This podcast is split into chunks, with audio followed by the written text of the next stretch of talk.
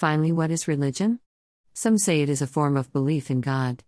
But that would not fit Buddhism, which does not believe in God at all. Some say it is a belief in the supernatural power. But that does not fit Hinduism, which does not believe in supernatural realm beyond the material world, but only a spiritual reality within the empirical.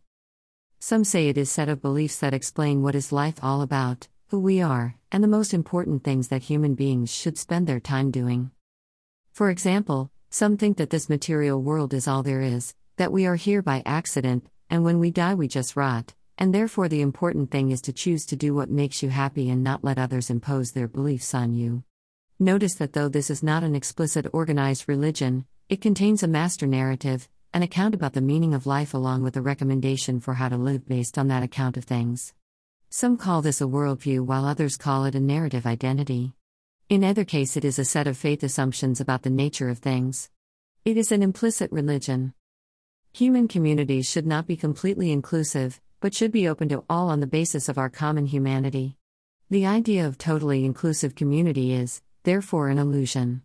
Every human community holds in common some beliefs that necessarily create boundaries, including some people and excluding others from its circle.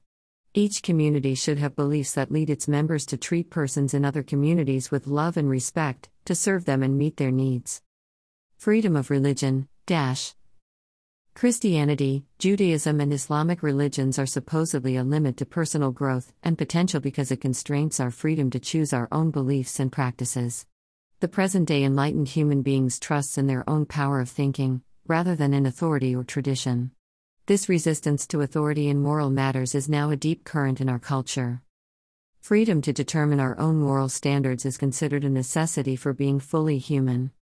In many areas of life, freedom is not so much the absence of restrictions as finding the right ones, the liberating restrictions. If we only grow intellectually, vocationally, and physically through judicious constraints, why would it not also be true for spiritual and moral growth? Instead of insisting on freedom to create spiritual reality, shouldn't we be seeking to discover it and disciplining ourselves to live according to it?